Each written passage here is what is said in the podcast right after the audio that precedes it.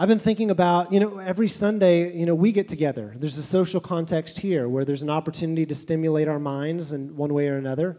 There's an opportunity to think about our practices together. And uh, for the last couple of months, I've been thinking and praying about what, how do we leverage this time and this context to affect our will to choose the way of Jesus, to be rooted and built up in Jesus. And, uh, you know, the different sermon series we could do for next year. And I was talking to my buddy Andrew, who's a pastor in Dallas, and he shared with me something that his church did the last year. That he said, One of the things I'm convinced of is there may be people who can come to Jesus apart from the Bible, but there will not be growth. There will not be, as Paul says in Romans 12, 2, transformation by the renewal of our minds apart from reading and studying Scripture. And so Andrew and his church, Munger Place, made a big decision that they were going to throw out all of their like topical sermons for the next year, and they were going to read through the Bible as a church. So on January 1, everybody cracked open Genesis 1, and it only takes like six chapters of Genesis to where you get into some weird stuff, which is why you need to do it together. Genesis, uh, January 1st, they started Genesis 1. Christmas Eve, they finished Revelation 22. As a church, they read through the Bible, and Andrew thought, well, I've got to reinforce what we're doing during the weeks on Sunday. And so, threw out all of his planned messages for the year and taught through the Bible as the church read through the Bible. And saw just amazing things that God was doing as in community.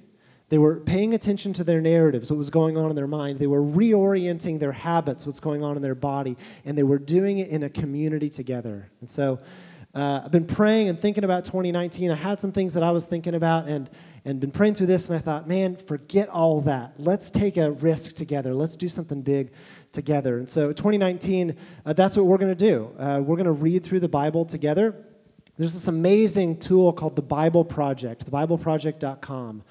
And, uh, and they've, they've created an app called Reading Scripture, Read Scripture, and, uh, and they've integrated these amazing videos uh, teaching like introductions to uh, each book of the Bible, to themes, to words. I watched five videos last night on how to read the Bible, and it's, I mean, it's, it's staggering. It's amazing, amazing content. And so we're doing this in the interest of being a community shaped by the gospel, as a way of saying, you know what, like we don't have total perspective. We're going to throw out our narrative and our agenda for the next year.